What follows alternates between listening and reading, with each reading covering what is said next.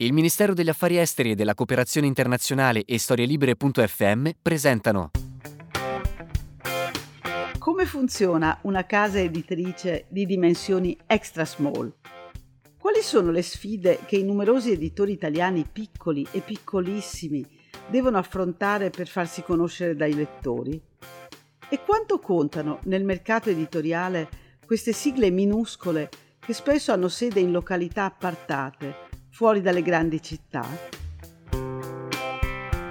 Secondo una ricerca recente dell'AIE, l'Associazione Italiana Editori, pubblicata in occasione della fiera Più Libri Più Liberi di Roma, attualmente le case editrici medie e piccole sono in crescita.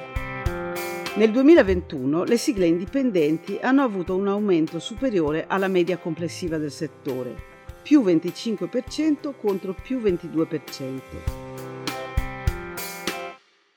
Ma tra queste, chi può vantare i risultati migliori sono i marchi più piccoli, quelli che al loro interno contano sul lavoro di una o due persone e hanno una produzione di pochi titoli l'anno. Tanto che il presidente dell'AIE, Riccardo Franco Levi, nella presentazione della ricerca, ha parlato di grande effervescenza, segnalando indici di crescita particolarmente significativi per i piccolissimi editori. Sfogliando l'abbecedario di Alfabeto italiano, la pagina si è aperta alla lettera X come extra small, la sigla che si attribuisce alle taglie più piccole per i capi di abbigliamento e con la quale abbiamo voluto giocosamente definire le tante minuscole case editrici che caratterizzano e arricchiscono il panorama editoriale italiano. Piccole, ma non per questo meno orgogliose, come appare evidente, per citare un solo esempio, dal modo in cui si presenta Gran Via, che è nata a Narni, in Umbria, nel 2006, pensando a un lettore interessato al mondo che lo circonda e attento a una narrativa di alto ed elegante intrattenimento. Sono Maria Teresa Carbone, autrice, giornalista e traduttrice, e questo è Alfabeto italiano, il podcast realizzato da Storie Libere per la Farnesina che racconta l'editoria del nostro paese in 24 parole. Dalla A di Agenzia Letteraria alla Z di Zibaldone. Nel corso del nostro viaggio incontreremo responsabili di case editrici, librai e comunicatori, graphic designer e traduttrici, insegnanti e illustratori. Un grande coro di voci che ci sveleranno cosa succede in una redazione, quali sono i meccanismi di un premio letterario, come si disegna una copertina. Di volta in volta estrarremo una lettera dal nostro alfabettiere e la seguiremo.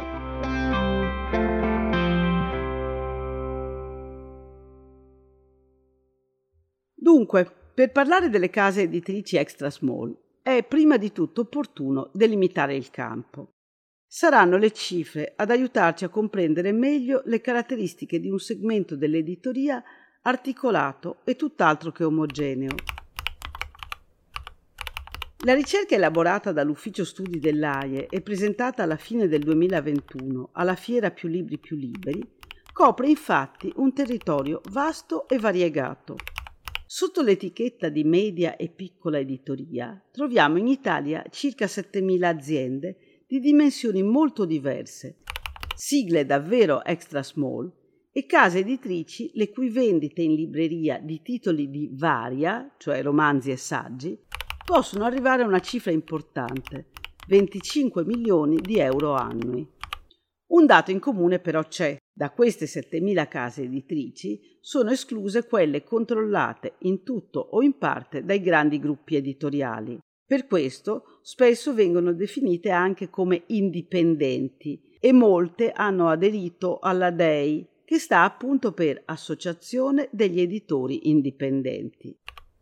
In ogni caso, presi nel loro complesso, gli editori medi e piccoli rappresentano quasi la metà del mercato italiano, circa il 45%, con una vendita, parliamo sempre del 2021, di oltre 600.000 titoli, per 3/4 nelle librerie online e di catena e per 1/4 nelle librerie indipendenti.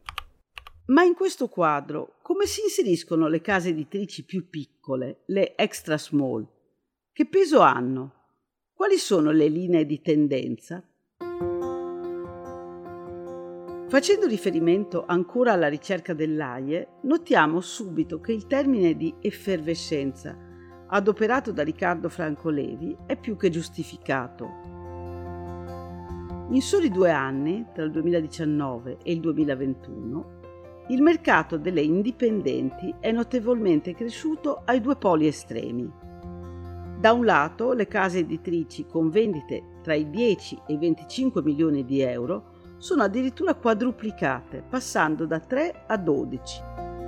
Dall'altro, le extra small, quelle che hanno un fatturato inferiore al milione di euro, sono aumentate di numero da 5.698 a 6.901 e soprattutto hanno generato un mercato complessivo di 185 milioni, in crescita del 18% sul 2020.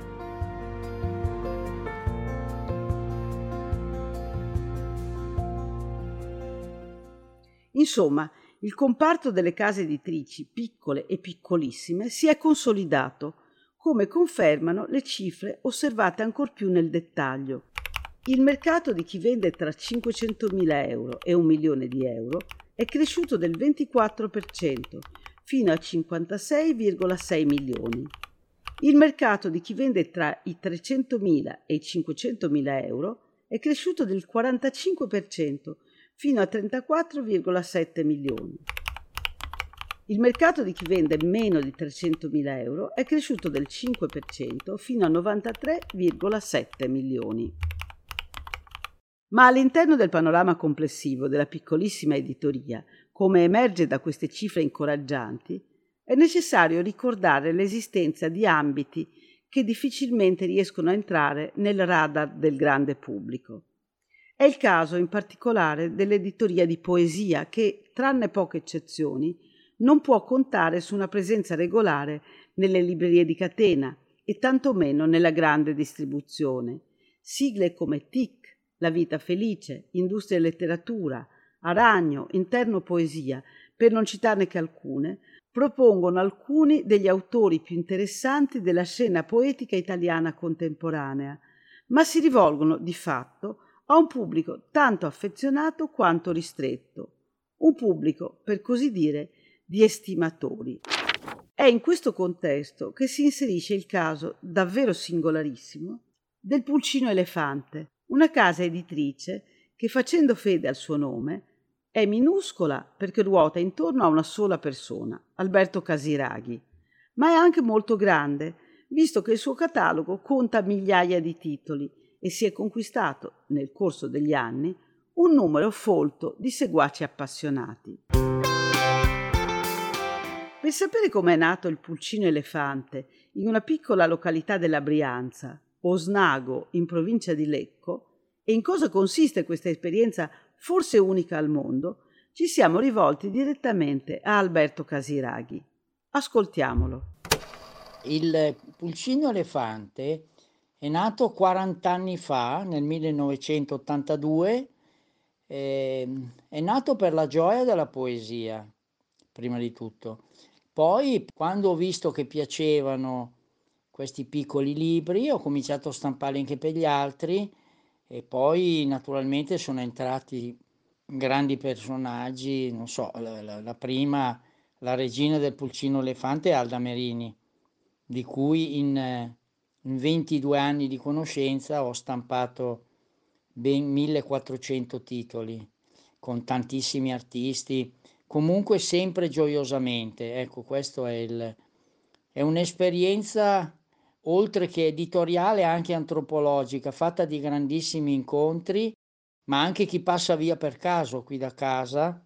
Nascono assieme le cose, faccio imparare a cucire, a comporre, è una bellissima esperienza. Il Pulcino Elefante è nato quando avevo 16 anni, ho fatto dei disegni dedicati ai bambini, tra cui c'era un Pulcino Elefante, e lì ho visto che piaceva, oltre che a me anche ad altri amici. Allora avevo 17-18 anni, e poi in quel periodo ho fatto il tipografo.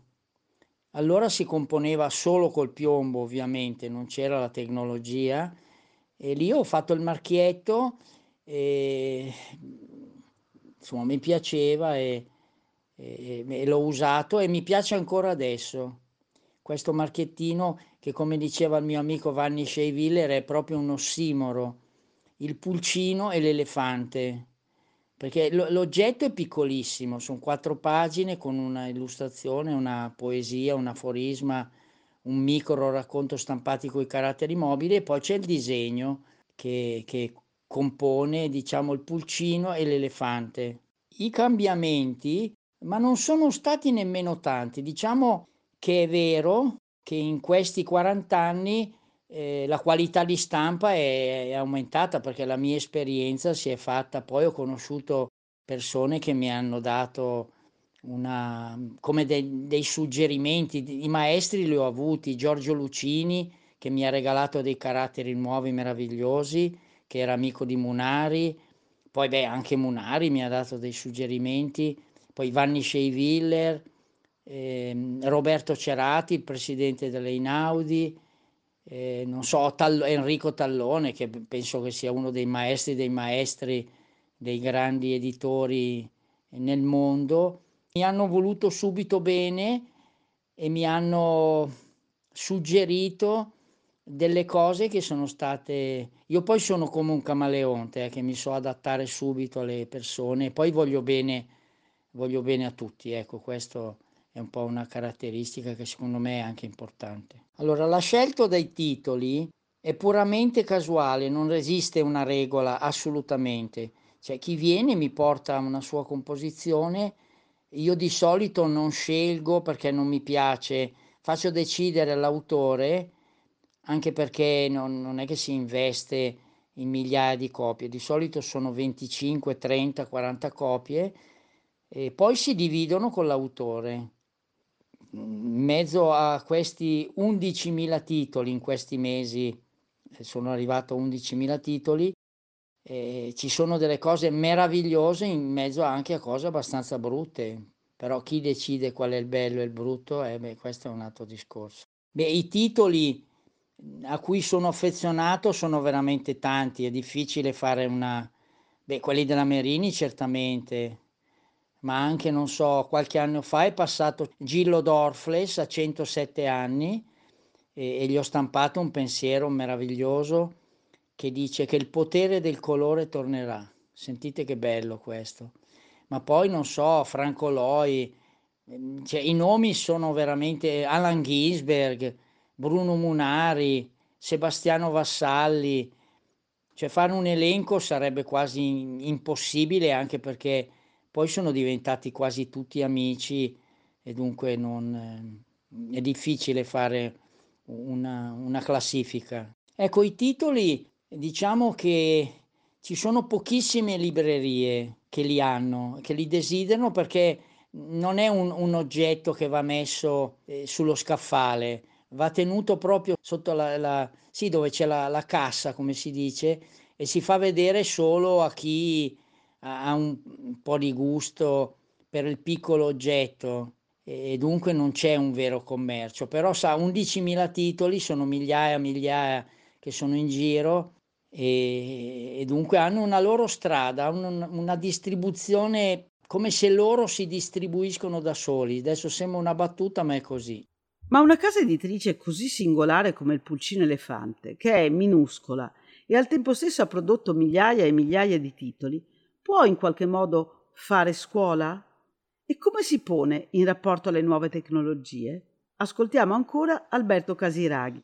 Certamente in questi anni sono riuscito a convincere molte persone a stamparsi i loro piccoli libri, consigliando ovviamente di non copiare quelli che faccio io, perché quello non va bene. Però su Google si trova tutto. Il torchio, e poi i caratteri mobili, magari non nuovi, un po' usurati, comunque si trovano. E poi naturalmente io consiglio di venire qui e di non scoprire l'acqua calda, perché se uno rimane una giornata qui impara subito con l'occhio come si compone, un po' le malizie della tipografia, perché la tipografia è meravigliosa, però un po' di manualità bisogna averla, è un po' come suonare il violino, non è che devi studiarlo il violino, non è che lo suoni così al sabato pomeriggio. Viva l'editoria, viva Gutenberg, insomma, io non rinnego assolutamente la tecnologia, però a me piace comporre ancora coi caratteri mobili, però io conosco delle persone che usano meravigliosamente il computer e fanno delle edizioni stupende, ecco. Non è la tecnica che fa la bellezza. Abbiamo sentito Alberto Casiraghi evocare Alda Merini come una sorta di fata madrina della casa editrice Il Pulcino Elefante. E il nome della popolare poetessa milanese, scomparsa nel 2009, ritorna a proposito della nascita di una manifestazione tutta dedicata alle case editrici piccolissime, il Salone della Microeditoria di Chiari, in provincia di Brescia. La storia della Kermesse ha inizio nel 2003, quando un comune non lontano da Chiari, Orzinuovi, decide di interrompere una rassegna editoriale preesistente, rivolta soprattutto alle piccole case editrici del territorio. Fra i tanti che si rammaricano della chiusura c'è Angelo Mena, titolare a Rudiano, sempre in zona, di un'azienda grafica e editoriale, GAM. Mena ritiene indispensabile non lasciar cadere quell'esperienza e anzi pensa di rilanciarla, di ampliarla. Una serie di sondaggi e di interviste condotte presso piccoli editori di tutta Italia dimostra che non è il solo a pensarla in questo modo e che vale la pena di investire sul progetto. A farlo è il Comune di Chiari, insieme all'Associazione Culturale L'Impronta, e il coordinamento viene affidato ad Angelo e Daniela Mena. Sono loro, fra l'altro, a decidere di non usare l'espressione piccoli editori e di optare invece per il termine microeditoria, che in seguito diventerà una sorta di definizione tecnica per designare le case editrici che producono meno di 10 titoli l'anno, le extra small insomma. E ad attirare nel 2003 il pubblico di quella edizione inaugurale, ben 3.000 persone, c'è appunto Alda Merini, invitata d'onore insieme allo scrittore e giornalista Corrado Augias. Sono i primi ospiti di una manifestazione che nel corso degli anni ne avrebbe accolto tanti altri nella sua bella sede, Villa Mazzotti di Chiari, la Villa Liberty del Conte che ideò la famosa gara automobilistica 1000 miglia.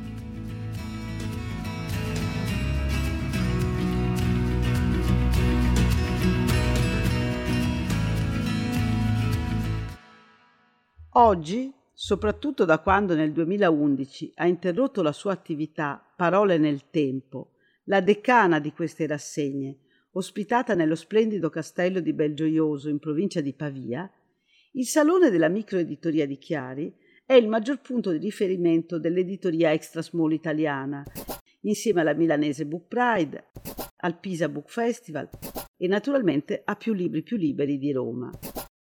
Sono tutte queste kermesse segnali importanti della vitalità della piccola editoria italiana, una vitalità che non appartiene solo al nuovo millennio, anzi, tra gli anni 70 e gli anni 80 del Novecento, per esempio, sono nate decine di sigle minuscole e battagliere, fra le quali va citata almeno Stampa Alternativa, cui si deve una collana davvero speciale, le 1000 lire, volumetti di piccolo formato e di prezzo minuscolo, con un catalogo imponente, da Epicuro ad O Milani, da Antonin Artaud a Aldo Palazzeschi. Oggi tutti scaricabili gratuitamente grazie alla generosità dell'editore Marcello Baraghini, che nel 2020, in piena pandemia, ha deciso di farne dono alle lettrici e ai lettori. E le extra small che nascono oggi, come riescono a navigare in un mare dove lo spazio sembra occupato dagli editori corazzata? Cosa può spingere dei giovani a lanciarsi in un'impresa in fondo tutt'altro che sicura, come è una piccola casa editrice? Per saperlo ci siamo rivolti a Silvia La Posta, che nel 2018, insieme a Federico Lenti, ha dato vita nel quartiere romano del Pigneto a un piccolissimo marchio, Mosca Bianca, specializzato nella letteratura del fantastico. Ascoltiamola. Dopo diversi anni di esperienza nel settore dell'editoria, nel 2018 ho deciso di avviare insieme a Federico Lenti, il mio socio, una realtà che fosse nostra e che quindi ci permettesse sia di avere in qualche modo piena libertà nella scelta delle storie da pubblicare, sia dall'altra parte di dedicare la maggiore attenzione e cura possibile al lavoro editoriale, ma anche ovviamente redazionale, e grafico e tipografico, insomma tutto quello che c'è da fare intorno alla realizzazione dei volumi. E fin dall'inizio avevamo ben chiaramente l'idea di avviare una casa editrice specializzata nella fantascienza e nel fantastico. E infatti il nome Mosca Bianca Edizioni per noi rappresenta il desiderio di pubblicare storie in qualche modo fuori dall'ordinario e allo stesso tempo puntare su generi ancora poco noti e poco diffusi nel nostro paese, come per esempio il weird o la xenofiction, piuttosto che investire su un tipo di narrativa più mainstream. All'inizio la scelta dei titoli da pubblicare nel catalogo di Mosca Bianca spettava solamente a me e Federico. Poi però nel corso degli anni abbiamo avviato nuove collaborazioni con persone di fiducia che ormai ci affiancano sia nella valutazione che nella selezione delle opere da pubblicare. Mi viene in mente principalmente Diletta Crudeli, ma anche Lucrezia Pei, Andrea Viscusi, almeno per quanto riguarda il lavoro che facciamo sullo scouting e sulla curatela delle collane. Poi ovviamente abbiamo molti altri collaboratori e collaboratrici che ci assistono sia in ambito redazionale che nella realizzazione della grafica delle edizioni. Uno dei principi che guida la nostra attività è quello di proporre opere che possano rinnovare la tradizione della letteratura fantascientifica e fantastica. E infatti, se è vero che il mondo in cui viviamo è in continuo mutamento e cambiamento, ci sembra importante pubblicare opere che chiaramente attraverso scenari immaginari possano però riflettere ciò che stiamo vivendo oggi. E infatti non a caso alcuni dei temi che ci stanno più a cuore riguardano per esempio le nuove tecnologie e le intelligenze artificiali, oppure anche i cambiamenti climatici e ambientali e le questioni di genere e le tematiche LGBT. Quali sono però le difficoltà con cui deve inevitabilmente confrontarsi una casa editrice piccolissima? E viceversa, quali sono le soddisfazioni che mantengono vivo l'entusiasmo di chi le ha dato vita? Ascoltiamo ancora Silvia La Posta delle edizioni Mosca Bianca. Uno dei problemi più importanti che una casa editrice di piccole dimensioni si trova ad affrontare è sicuramente quello della distribuzione e dei rapporti con le librerie di catena, che impongono sconti piuttosto alti e chiaramente riservano maggiore visibilità alle grandi case editrici. Un altro problema riguarda il fatto che in Italia fondamentalmente si legge poco e quindi solo una parte dei lettori è più attenta alle proposte indipendenti. Diciamo, per fortuna nel corso degli anni abbiamo avuto anche tante soddisfazioni, come per esempio aprire collaborazioni con tante librerie indipendenti in tutta Italia e in questo modo far crescere il pubblico che ci segue e allo stesso tempo poter lavorare sul nostro catalogo in modo più approfondito, acquisendo un numero sempre maggiore di opere da pubblicare. Le soddisfazioni ovviamente vengono soprattutto dal rapporto con i lettori, appunto, che ci piace coltivare principalmente tramite i social media e anche partecipando a eventi dal vivo, per esempio fiere del libro e anche presentazioni o incontri di vario tipo. Ci piace molto fare rete con le piccole case editrici specializzate come noi. La Fiera Strani Mondi, per esempio, che si tiene ogni autunno a Milano ed è dedicata proprio all'editoria del fantastico, è un'occasione per noi di rafforzare e stringere nuovi rapporti con le case editrici di genere come la nostra. E poi questi rapporti ci permettono di, in qualche modo, lavorare in sinergia per promuovere l'editoria di genere, la buona editoria indipendente, e in questo modo riuscire a raggiungere nuovi lettori e a creare un pubblico sempre più ampio. In particolare mi vengono in mente gli editori di Zona 42, che sono in qualche modo i nostri fratelli maggiori, sono una casa editrice di Modena con la quale si è creato un grande rapporto di stima e sostegno reciproci praticamente dai nostri primi anni di vita. Ecco, forse il quid dell'editoria indipendente è anche questo, la possibilità di fare rete, di sfuggire ai meccanismi della concorrenza, di muoversi con ritmi più tranquilli rispetto a quelli imposti dalla produzione di massa. È questo, del resto, il senso di un intervento di Giorgio Antonelli, direttore editoriale della Pugliese Liberaria, citato da Federica Guglietta in un bel dossier su Essere editori indipendenti oggi, proposto nel 2018 dal trimestrale Diacritica. Tra le definizioni migliori di indipendenza per me, ha detto Antonelli, c'è anche cura. Possiamo selezionare pochi titoli all'anno, quelli che ci convincono, spingerli e curarli bene dalla produzione alla distribuzione fino al lancio, allungare il ciclo di vita del libro, accordandosi non al tempo fagocitante della produzione, ma a quello lento della narrazione, che ci è più familiare. La lettera X in questa tappa del nostro viaggio ci ha guidato attraverso la parola extra small nel mondo delle case editrici piccole e piccolissime. Ma quale sarà la prossima lettera dell'alfabeto che estrarremo dal nostro abbecedario? Sono Maria Teresa Carbone e questo era Alfabeto Italiano, il podcast realizzato da Storie Libere per la Farnesina e che racconta l'editoria del nostro paese in 24 parole. Per la Farnesina ha collaborato Laura Pugno. Per Storie Libere, in redazione Veronica Buscarini e Giovanna Surace. Vi aspetto sul sito della Farnesina italiana.esteri.it, su StorieLibere.fm e sulla vostra app di ascolto preferita.